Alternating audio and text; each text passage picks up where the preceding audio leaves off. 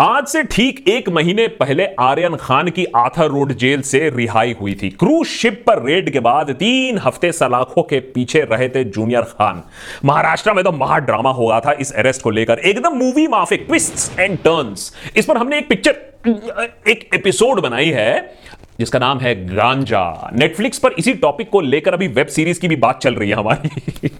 But seriously, तीन हफ्ते jail में कोई बड़ी बात नहीं है। कानून के लंबे हाथों को अक्सर बहुत समय लग जाता है बेल भी देने में। सुधा भारद्वाज का एग्जाम्पल ले लीजिए, कोर्ट ने बेल दी लेकिन तीन साल लग गए एक बेल मिलने में, और वो भी जब तीन साल तक सरकार ने कोई मुकदमा ही नहीं शुरू किया। भीमा कोरेगांव पर पूरा एपिसोड हमने बना के रखा है, वैसे देखोगे नहीं लेकिन तब भी हम आपको लिंक दे देते हैं। लेकिन जो जंग महाराष्ट्र सरकार और एनसीबी के बीच में आर्यन खान के अरेस्ट के बाद छिड़ी थी, वो जंग अभी भी चल रही है। एज ए मैटर फैक्ट वो और घमासान हो गई है। इसमें दो किरदार, नवाब मलिक और समीर वांखडे, इस साल के दो सबसे बड़े डब्ल्यू डब्ल्यू ई प्लेयर्स बनकर सामने आए हैं। इस लड़ाई के सामने दिलजीत पाजी का भी कंगना वाला धुलाई ना फीका पड़ जाता है। लेकिन इस वाले लड़ाई में कौन किसको धोबी पछाड़ दे रहा है, कौन जीत रहा है, कौन हार रहा है, जानेंगे आज के एपिसोड में। तो दो हज़ार इक्कीस के सबसे बड़े घमासान को देखने के लिए तैयार हैं आप? चलो ठीक है, फिर टिकट खरीद लो, नीचे सब्सक्राइब बटन दाब दो। नेता टाइप आधा काम मत करो, सब्सक्राइब के साथ साथ बेल आइकॉन भी दबाओ। बीस नवंबर को आर्यन खान, अरबाज मर्चेंट और मुनमुन दमेचा का डिटेल्ड बेल ऑर्डर आया। बॉम्बे हाईकोर्ट ने इस पर कुछ बिंदु साफ किए जिस पर दो महीनों से काफी बहस छिड़ी हुई थी देश भर में। अब क्या है ना, बहस करना तो हमारा नेशनल टाइम पास है, तो हम करते रहते हैं। खैर, हाईकोर्ट ने पहला पॉइंट यह बताया कि आर्यन खान के पास से ड्रग्स नहीं मिले, और बाकी दो जो अक्यूज्ड हैं, अरबाज मर्चेंट, मुनमुन दमेचा, के पास स्मॉल क्वांटिटी में पाए गए ड्रग्स जो कि सीरियस ऑफेंसेस के अंडर नहीं आते हैं। दूसरा कि आर्यन और अरबाज पार्टी में साथ गए थे, मुनमुन अलग गई थी, तो भाई तीनों मिलकर किसी क्रिमिनल कंस्पिरेसी के तहत वहां क्यों गए थे इसका कोई प्रमाण नहीं है। एंड पॉइंट नंबर थ्री कि जिन व्हाट्सएप चैट्स की दुहाई एनसीबी दे रहा था उसमें कुछ भी ऑब्जेक्शनेबल नहीं मिला कोर्ट को।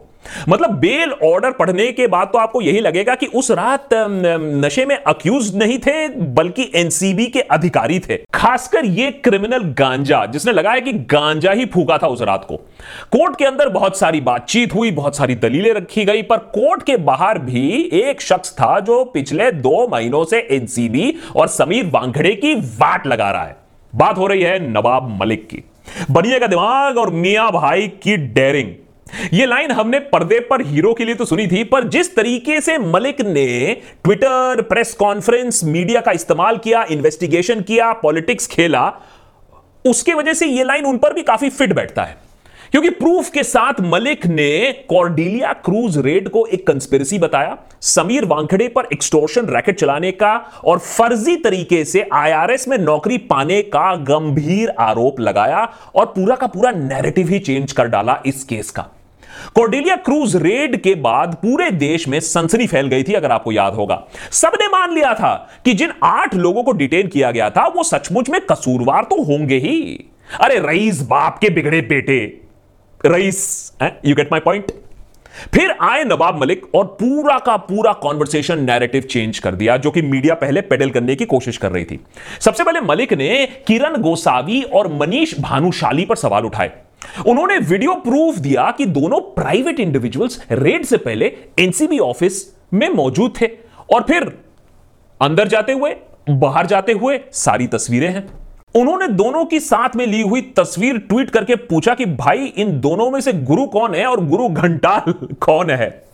केस को चार दिन हुए थे जब ये ट्वीट्स के बाद पहली बार लोगों को भी लगा हम्म दाल में कुछ भगवा है सर, काला। अरे नहीं एडिटर, मैं, मैं मैं समझ के बोल रहा हूं, दाल में कुछ भगवा ही था, क्योंकि पता लगता है कि मनीष भानुशाली बीजेपी का एक फुटकर नेता है और किरण गोसावी फुल टाइम चमचा और पार्ट टाइम नाला सोपाड़ा का करमचंद, मतलब लो बजट प्राइवेट डिटेक्टिव।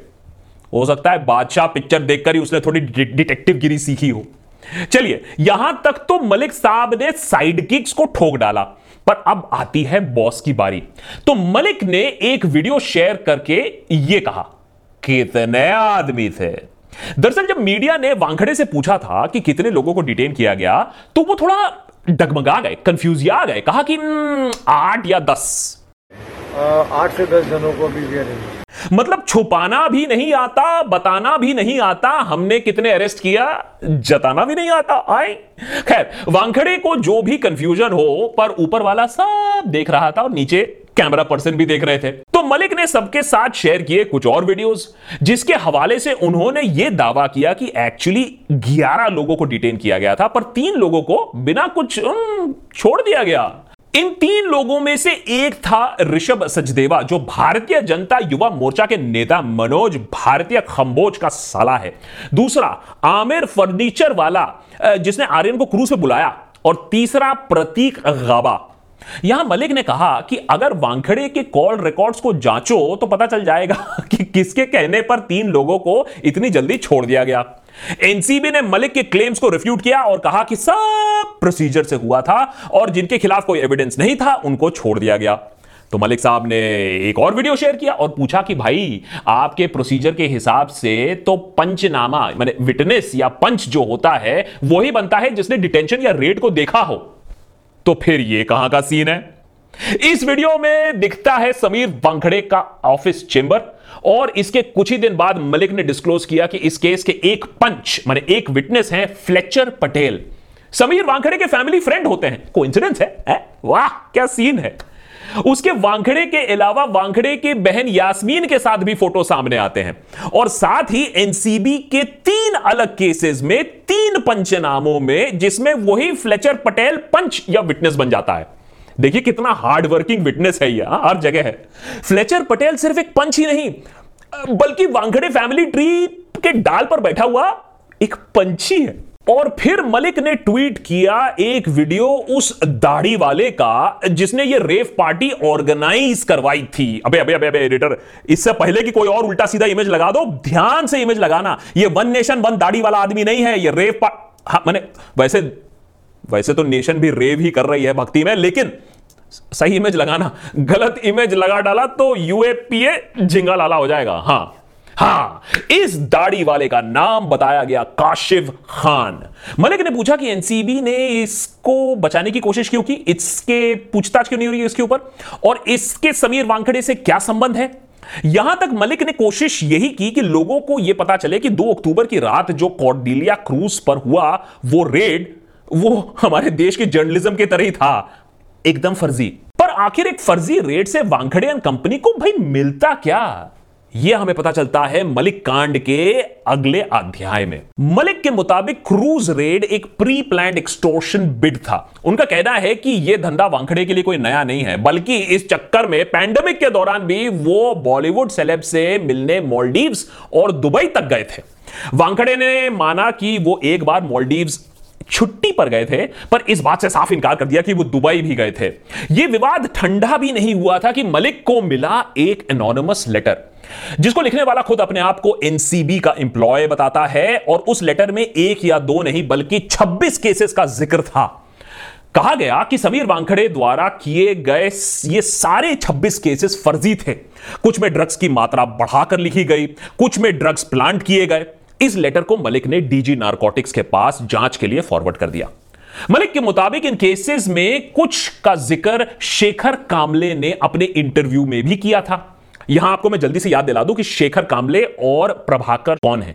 ये दोनों ऐसे पंच या विटनेसेस हैं जो हॉस्टाइल हो गए थे एनसीबी के खिलाफ और इन्होंने कहा था कि उनके सिग्नेचर्स ब्लैंक पेपर पर जबरन लिए गए थे। कहानी के इस मोड़ पर एंट्री होती है एक नए कैरेक्टर की, सैम डिसूजा की। पंच प्रभाकर शाली गोसावी का बॉडीगार्ड था। अरे वही अरे गांजा गोसावी जो आर्यन के साथ सेल्फी खिंचवा रहा था, अब उसके बाद अंडरग्राउंड हो गया। अपने एफिडेविट में उसने यह बताया कि उसने गोसावी और डिसूजा को आर्यन खान केस में पच्चीस करोड़ की फिरौती की बात करते सुना था।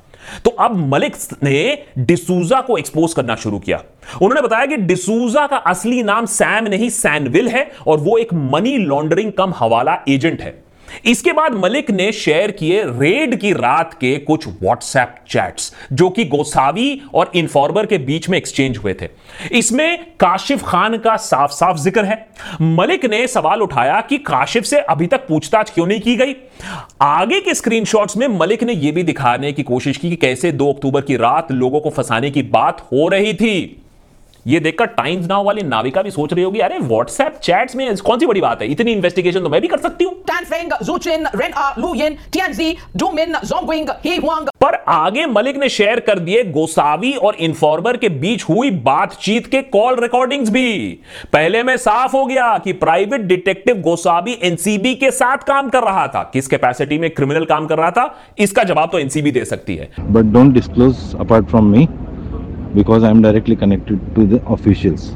दूसरे में लोगों को फंसाने की बात भी हो रही थी। मेरे को कंफर्म जिनके पास होगा दस में से पांच तो भी मुझे कंफर्म चाहिए, उनके पास निकलना चाहिए। यहां तक नवाब मलिक ने यह साबित करने की कोशिश की कि दो अक्टूबर की रात जो हुआ वो एक सोची समझी साजिश थी बॉलीवुड सेलिब्रिटीज को फंसाने के लिए।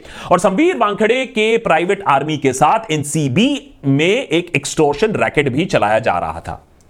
पर आगे जो हम बताने वाले हैं उससे मलिक ने वांखड़े की जड़ें हिला दी। इतिहास याद रखेगा, चेतन भगत ने लिखा था टू स्टेट्स, वीरदास ने पढ़ा था टू इंडिया। अब नवाब मलिक ने एक्सपोज कर दिया समीर वांखड़े के टू रिलीजन्स। मलिक ने बताया कि सात दिसंबर दो हज़ार छह को समीर वांखड़े ने पहली शादी की थी डॉक्टर शबान खुरैशी से, और तब निकाहनामे में वांखड़े का नाम पूरा लिखा गया था समीर दाऊद वांखडे। अब इस बात को सुनकर लोग बोलने लगे, मलिक यार अब तो तुम पर्सनल हो रहे हो, इसकी क्या जरूरत थी। तो मलिक ने कहा यह बात तो पर्सनल अटैक तो छोड़ो, जो कि खैर दूसरे लोग भी करते हैं, बात धर्म से काफी आगे है, बात लॉ की है, बात सच और झूठ की है। बात यह है कि Sameer Wankhede son of Dawood Wankhede and Zaheeda एक मुसलमान है। That was the claim made by Nawab Malik, और उस कोटे का बेनिफिट लेकर आई आर एस बनने के लिए उन्होंने खुद को हिंदू बता के एक फर्जी कास्ट सर्टिफिकेट बना दिया। यह एक संगीन आरोप लगाया नवाब मलिक ने समीर वांखड़े पर, जिससे उनका पूरा करियर खत्म हो सकता है। जो भी आरोप नवाब मलिक ने लगाए हैं वो ऑफ कोर्स जांच का विषय है, उस पर जांच हो रही है, वन होप्स दैट उस पर एक इम्पार्शियल जांच हो। लेकिन जब समीर वांखड़े ने मलिक को चुप कराने के लिए कोर्ट को अप्रोच किया तो कोर्ट ने भी यह कहा कि उनके ट्वीट्स द्वेष से प्रेरित हो सकते हैं, लेकिन ऐसा भी नहीं कहा जा सकता कि ये सारे ट्वीट्स झूठे हैं, गलत हैं। नवाब मलिक पर अब ढेरों केसेस आ रहे हैं डेफिमेशन के, लेकिन अभी तक उनके फैक्ट्स को कोई खास झुठला नहीं पाया है। उधर नवाब मलिक भी इन सब में मजा ले रहे हैं, लगे पड़े हुए हैं समीर वांखड़े के पीछे। लेटेस्ट ये बात अब सामने रखी है कि वांखड़े साहब के पास लिकर बार का लाइसेंस है। अरे यार ये तो ये तो गलत बता दो यार, ये तो झूठ बोल दो यार है?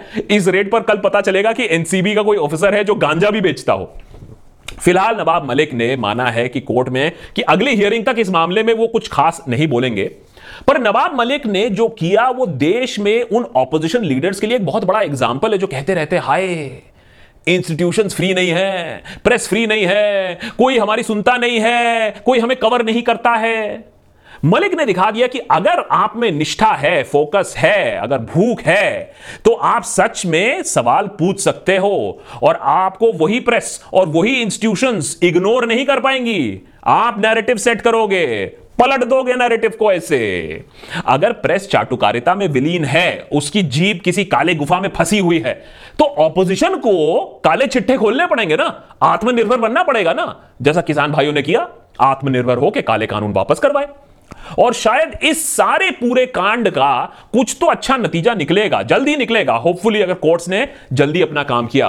क्योंकि सरकार अब एन डी पी एस में भी अमेंडमेंट करने वाली है। कहा जा रहा है कि स्मॉल क्वांटिटी ऑफ पोजेशन को डीक्रिमिनलाइज किया जाएगा, जिसके चक्कर में यह सारा एक्सटॉर्शन रैकेट होता है और असली जो बड़े बड़े कंटेनर में ड्रग्स आते हैं वो पकड़े नहीं जाते हैं। उधर इन्वेस्टिगेशन भी वांखड़े के हाथ से ले लिए गए हैं। इस पर भी सवाल उठ रहे हैं कि वांखड़े को देखो कितनी प्रोटेक्शन मिली हुई है, कोई और अलग अफसर होता तो अभी तक कम से कम उसकी छुट्टी तो हो चुकी होती। जो भी नतीजा हो, मलिक वर्सेस वांखड़े यह दर्शाता है कि एक शार्प ऑपोजिशन सरकार और उसके प्यादों को लाइन पे कैसे ला सकती है।